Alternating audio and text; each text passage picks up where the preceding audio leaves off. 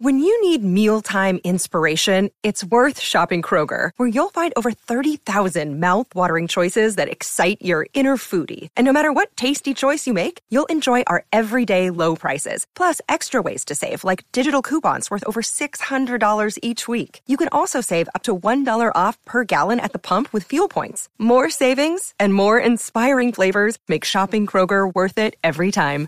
Kroger, fresh for everyone. Fuel restrictions apply. Welcome to Master Mindset. Reframe your thinking, master your mindset with Nat Schooler and Kim Adele.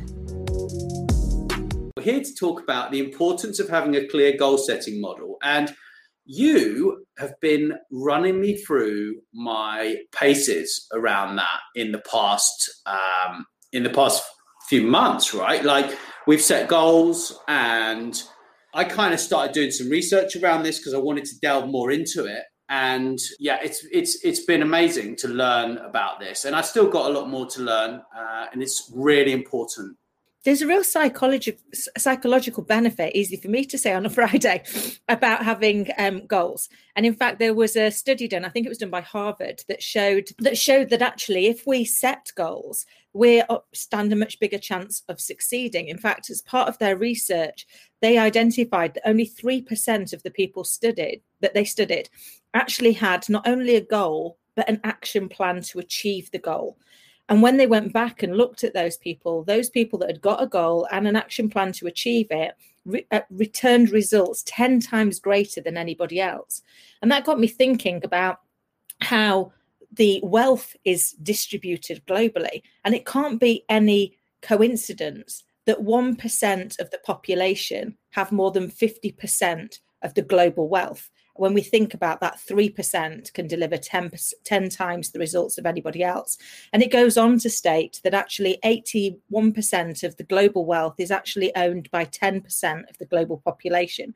So if we want to stand our best chance of delivering best results, the best return, then actually one of the things that we can invest in today is ensuring that we've got a goal and we've got an action plan to get there doesn't mean to say that those actions are all going to go perfectly. As we know, sometimes we set off on a path, we think that we know where we're going, and then we hit a roadblock or life throws in its little plot twist for us.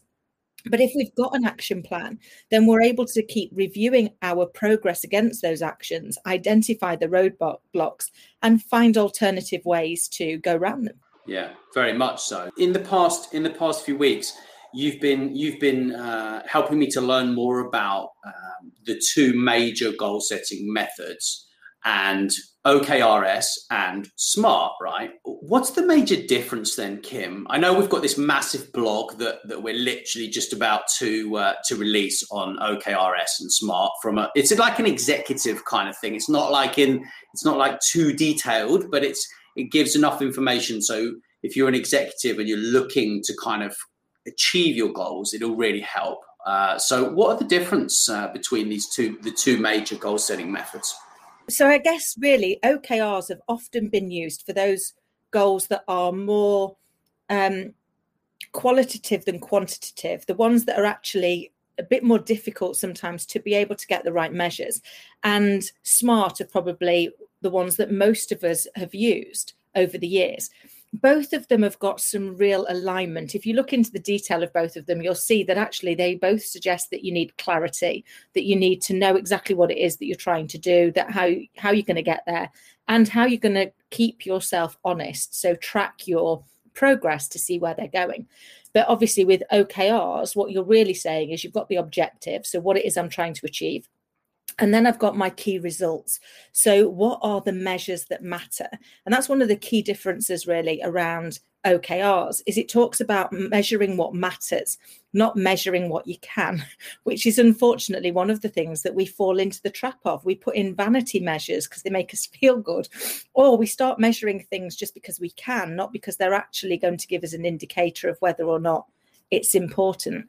OKRs uh, were adopted by Google over 20 odd years ago, and we've seen how successful they are. And they are used very often in those technology based companies because what they allow you to do is take one objective across a variety of people, so across a virtual team, and say we're trying to achieve the same goal. But as an example, how Kim contributes towards that goal is very different to how Nat contributes towards that goal. So we've got the same objective, but we've got different key results in how we're going to achieve it. If we look at SMART, SMART is saying that actually, when we think about our goal, we need to be specific about what it is, we need to be able to measure it, we need to make sure it's attainable that actually we stand a chance of getting there we know what steps we're going to take it has to be realistic and within that what we mean is have we got the time, the knowledge, the resources? Is it in budget? Are we actually setting ourselves up for failure? And then that it's time bound. We know when we're going to attempt to deliver it by, and that can keep us on track.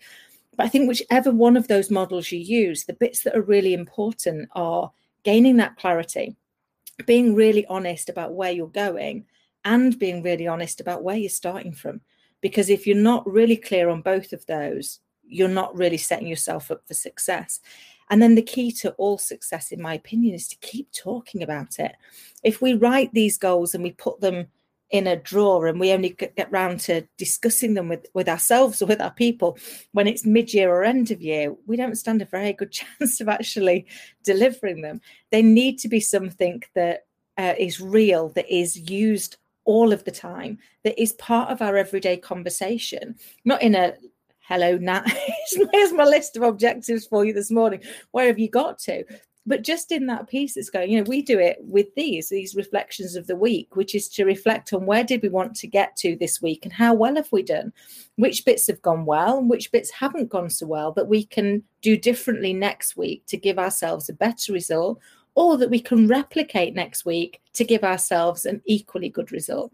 And I think if we can start to encourage people to just have more conversations, to just keep talking about them and making it open debate, I think we have had a culture historically where feedback is a challenge and it's not a surprise because particularly as a british person we're not very good at feedback so so if we tell somebody they're doing a good job we'll go nah great job. Okay, well, that's not feedback. That's like a throwaway comment. If I want it to be feedback, I need to let you know what it was you did, what was the impact of it, why I want you to do more of it again, so that you know exactly what it is I want you to replicate. Because let's face it, if you do something I don't want you to do, I will be all over it like a rash. I'll tell you what you did, how it made me feel, what the impact was, why it was horrendous. So it's no surprise that when people are given feedback, the first reaction is, oh, God, no, I don't want it. Thanks, keep it. It's all yours. Uh, you know, I often joke that feedback is a gift, it doesn't come with a receipt. You know, you can't give it back. It's, you've got to be able to accept and acknowledge it. But I think the only way we're going to be able to really change our viewpoint, change our vantage point, and develop that culture of continuous improvement is at the point that we all recognize that we are all lifelong learners. And that has to start with the leader. If you're not demonstrating that you're in it to learn, that you're up for the feedback yourself, you're not creating a place where actually continuous improvement is going to be really embraced and adopted you know, when it comes to communication and effectively communicating this feedback, right? I mean, we talk every day, and I think talking every day, communicating every day, and being very, very clear that, you know, if you are sending that email, just be careful. You know, when you're sending a, an email, it could be that you may send it in the wrong tone. You might you might think, well, I don't need to put emojis in an email. Well, actually, taking your time to maybe put a smiley face in there or something to just soften that communication can oftentimes be a, be a really really good idea actually to be honest.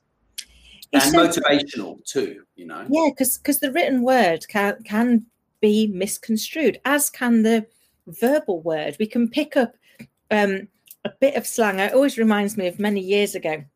I really am showing my age now because this is going back to when i was hairdressing.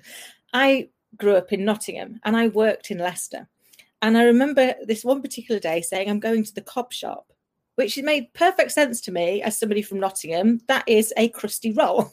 so I was going to go and get a sandwich. And I, the response I got was, What's wrong with you? And I went, What do you mean? What's wrong with me? And went, Who's upset you? So I don't know what you're talking about. I just wondered if anybody wanted a sandwich. I'm going to the sandwich shop. But cob in Leicester means you're upset, you're mardy, you're you like you've you've been hurt in some way.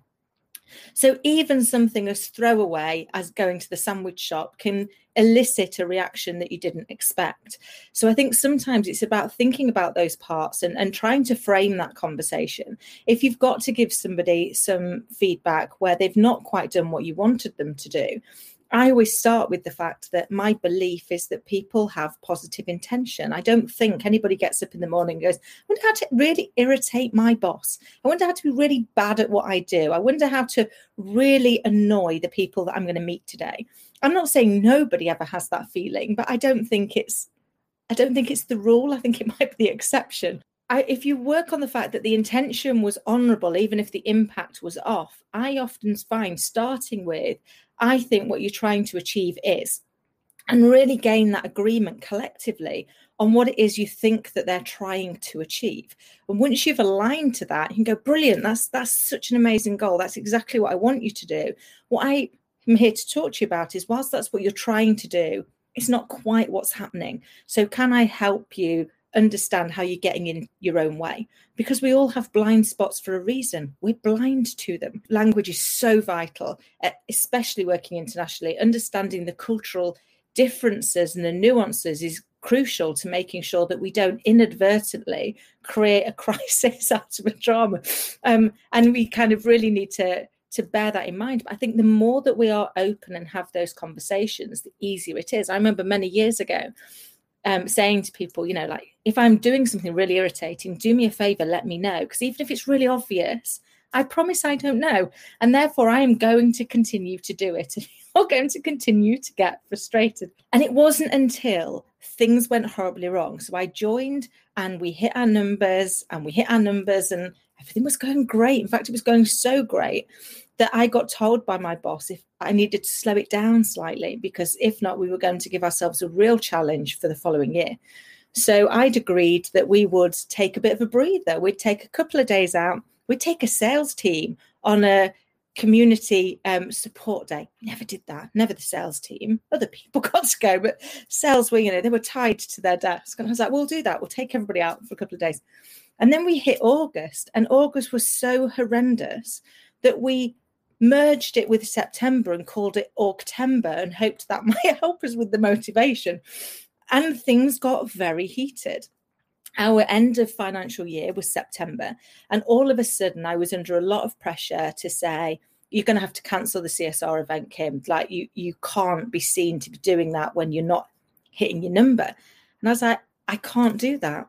I've stood here in front of these people and told them that revenue is not king. If we do the right thing in the right way and we put the customer first, we will achieve what we're designed to achieve.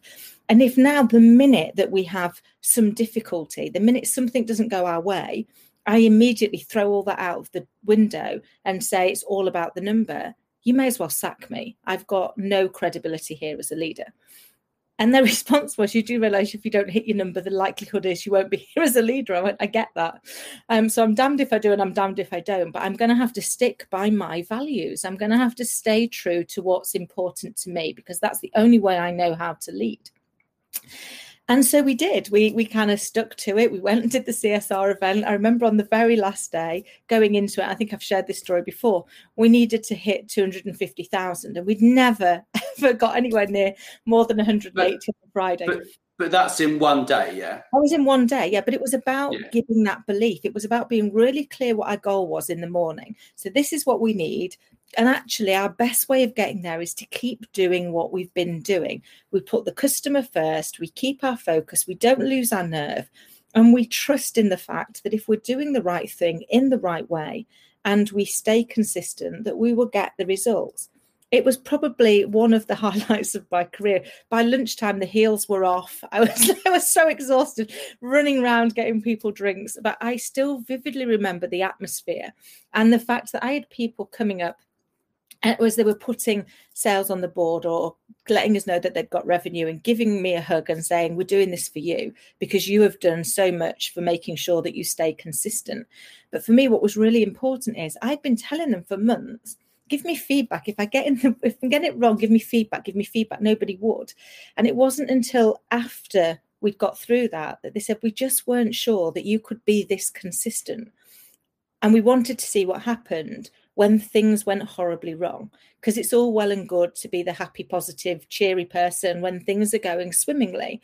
But actually, we needed to see what you were like under a crisis and even even in a crisis even with the board sat in the room like smiling at me while i was doing a shout out they said you were just the same person. I was like yeah i'm not bright enough to have more than one agenda. It's like i'm here to have the one agenda which is to do the job i'm being paid to do and to empower my people to be the best that they can be. And, and that's my purpose in life. It's my purpose now is to help other leaders to be able to do the same. But i think clarity of goal and keeping that communication going is so important.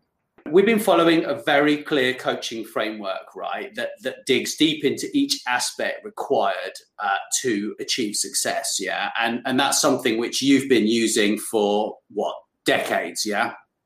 Yeah, it's kind of you to not point out how old I am, but nearly thirty years.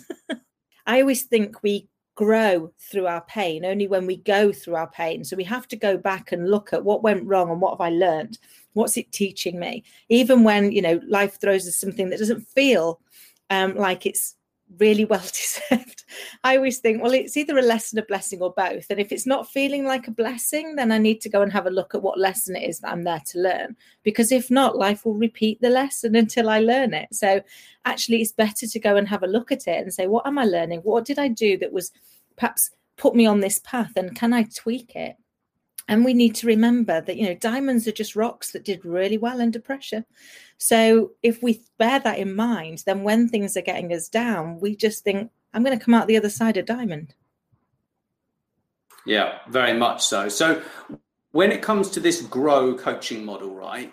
Um, you know, if anyone wants to go and grab more information on that, if you're a coach or a corporate leader or someone that's sort of a bit stuck in your career, you can go to elitecoachesclub.com. And whilst it does say it's for coaches, actually it, it is applicable to everybody. If you want to coach yourself or coach your team or, or your clients, it's perfect. So go and grab that. But in terms of the grow model, Kim, do you want to just share a bit about what that entails. Yeah, yeah, of course. So I've been using Grow for years. In fact, I even use it on my little girl when we're trying to get ready for nursery. You know, it's like the goal is I need us to be out of the door because I need to get her to nursery. I need to get to work. And the reality is she wants to play and doesn't really want to put her shoes on. So we then go through the options of like, here's your choices. Mummy picks your shoes, you pick your shoes, mummy gets grumpy. And then we agree a way forward. So it can be used in literally all walks of life. You can use it if you're wanting to um, try a new hobby if you're wanting to lose weight if you're wanting even if you're wanting to have a more effective team meeting agreeing what your goal is then really being honest about your reality. Where are you right now? And then start to understand what are the obstacles that are getting in your way from where you are to where you want to be. And also what are the options of things you could do to bridge that gap. And then the final bit is the willingness and the way forward. So, what things are you willing to do? Because some of these things are going to require us to change. You know, if I want to stick to my diet, I am going to have to stop going in my little girl's chocolate cupboard and thinking it's appropriate just because they're tiny. Um, that that's okay. It's not okay. I just need to back away from the chocolate tin. But it's knowing that it's being able to look at it and saying actually am i willing to do that? What are the things that i am going to be able to do? And where are the times that are actually going to get in my way? And then using it at the end you know end of every week when i reflect having weighed myself in and go yeah okay so what didn't you do that you said you were going to do? And why was that? Was it because you actually weren't that committed to the goal in the first place? Or was it because you weren't being that honest about your reality? Or had you given yourself something you just weren't willing to do? So i think that as a model I use I use it all the time. In fact, it's almost become second nature. I forget that I'm using it and find myself, as I say with my little girl, going through the steps um, because I know that it's a really great way of, of helping me get from where I am to where I want to go. Yeah, and it's totally just learning about where you're at, what you've learned from the past, and how you're going to move forwards to where you want to get to, right? And always remembering that goal and working the plan. It's all about the plan because you know, my dad used to lecture around goal setting and stuff like back in the 1980s. And I shared an infographic earlier around that, and, and it's totally the same sort of process that you that you've basically outlined here. And you know, I think it's it's fascinating, really. Actually, working on on these goals and achieving the goals is was it really tying the goals into the motivation to achieving the goal, and then feeling good about that every day and every step of the way is feeling closer to that bigger goal is what keeps you, you know, on a on a on a level of happiness, right? Because who wants to go to work and be miserable because your goal is like unrealistic or ridiculous yeah so yeah and i yeah. think it's breaking it down isn't it into those bite-sized pieces so that you can actually acknowledge yourself for how far you've come or hold yourself to account if you've not come far enough so you know if you think about if we were to climb everest you don't go and climb everest in a day you know there's camps along the way for a very good reason one is you need to be able to acknowledge how far you've come to enable you to get the motivation to keep going. And two, you need to be able to give yourself time to rest and recuperate to keep that momentum going. And the same is true of whatever goal we're doing. So I think some of it is around looking at those parts and saying, is the timeline realistic? So, as an example, I might have said that I want to set um, company standards for the entire organization. Well, that's a bit too open ended. So I could either be on track or off track and not know if instead I was to say, I want to be able to set company standards and I'm committing to have written one policy and tested it every four weeks, that allows me to keep myself honest. Have I done it? Have I done the policy? Am I on track? Or actually, am I off track and I need to do something different? So I think it is so important that we break it down. But then equally, it's important that we practice self compassion we are human beings. Life gets in the way. We can have the best plan in the world. And this is not me saying, well, actually, let's just give ourselves all a get out jail free card and we don't need to. But I think having been somebody who suffered from imposter syndrome for a lot of years, I loved my hair shirt. You know, I wouldn't get something right and I would add it to all the other things I'd not got right over the years and all the reasons why I was hopeless and couldn't add any value and couldn't do anything for anybody. And that's just a lot of dead weight to carry around. Instead, now I look at it sometimes and go, do you know what? You didn't quite do what you wanted to get done. Understand why was that? What happened? What can I learn from it? And then commit to the fact that tomorrow is a brand new day. So rather than to open the day with today's disappointments, I open it with the gratitude of the fact that I've got a blank sheet to start again and I can make today a better day than my previous one. Very much so. Well, you've shared massive value, and for people that are just joining, should go back and kind of watch uh, watch the recording wherever you're at. And yeah, and if you are a coach or an executive leader or someone that wants to goal set effectively, then go to elitecoachesclub.com and check out uh, the information there. That'll take you to uh, to some info, and then literally uh, go and grab the the grow training. Really appreciate it, and thanks, Kim. Thanks, uh, everyone. Uh, appreciate you guys very much. Thank you. Thanks a lot.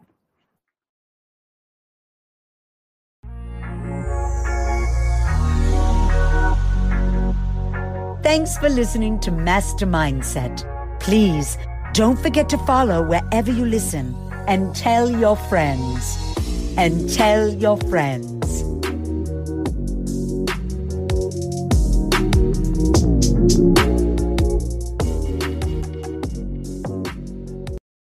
This podcast is a part of the C Suite Radio Network. For more top business podcasts, visit c-suiteradio.com.